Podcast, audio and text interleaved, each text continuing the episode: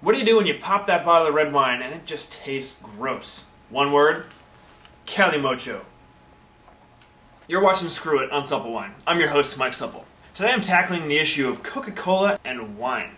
Sounds pretty odd. I had some friends that went over to China. They showed me photographic evidence in the grocery stores, stacks of wine next to stacks of Coca Cola. People would buy these and mix them all up together. I've read some interesting wine bulletin boards that show people getting rather uptight about Chinese mixing wine with Coke. I don't really see what the problem is. There's concern that the Chinese are just mixing these expensive bottles of collectible wine with Coca Cola and slamming them back without appreciating them whatsoever if that's how they enjoy it, who really cares? It's not what they're doing.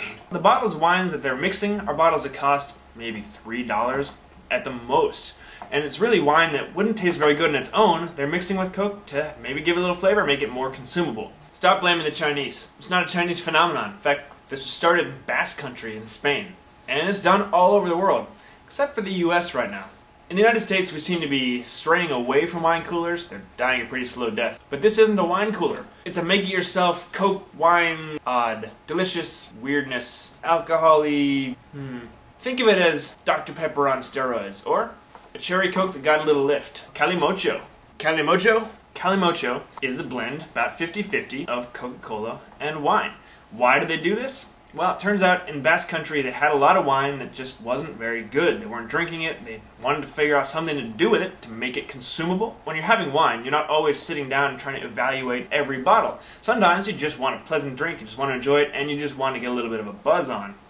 Start with a wine that's maybe in the neighborhood of about 12% alcohol. Mix it half and half with Coke. That's still around 6%, which is higher in strength than most domestic beers. Ice, red wine. Of course, we're using the Spanish wine since it's a Spanish thing. Get your Coke in there. Calimocho.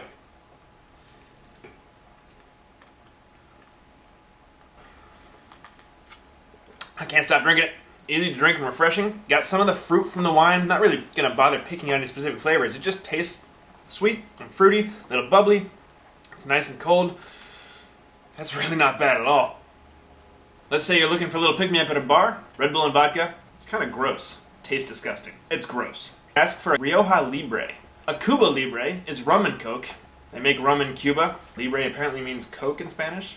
Spanish red wine, Rioja. Mix them together, Rioja Libre. What if you don't like red wine and you don't like Coca Cola?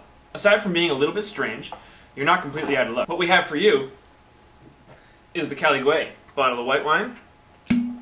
Grab some Sprite. Have yourself a Caligüe. I'm getting like a candied gummy bear kind of quality going on in there. Guessing the sugar from the Sprite with all the bright citrus and the Sauvignon Blanc. That's nice. We're still talking about 5, 5.5% alcohol, so it's stronger than a beer. So what's the point? Why do this? Let's say you're at your local store and you're buying whatever their bargain bin is for the day. You got a $4 bottle of wine, you bring it home and it tastes gross. You still spent that $4. Rather than dumping it down the drain, spend another buck, get a bottle of Coke, bam, you're good to go. So go into your favorite local bar and get ready to throw off your bartender. School a minute. Say, take a glass, fill it with ice, half Coke, half red wine. See what you think. Because if every other country's doing it, it can't be wrong.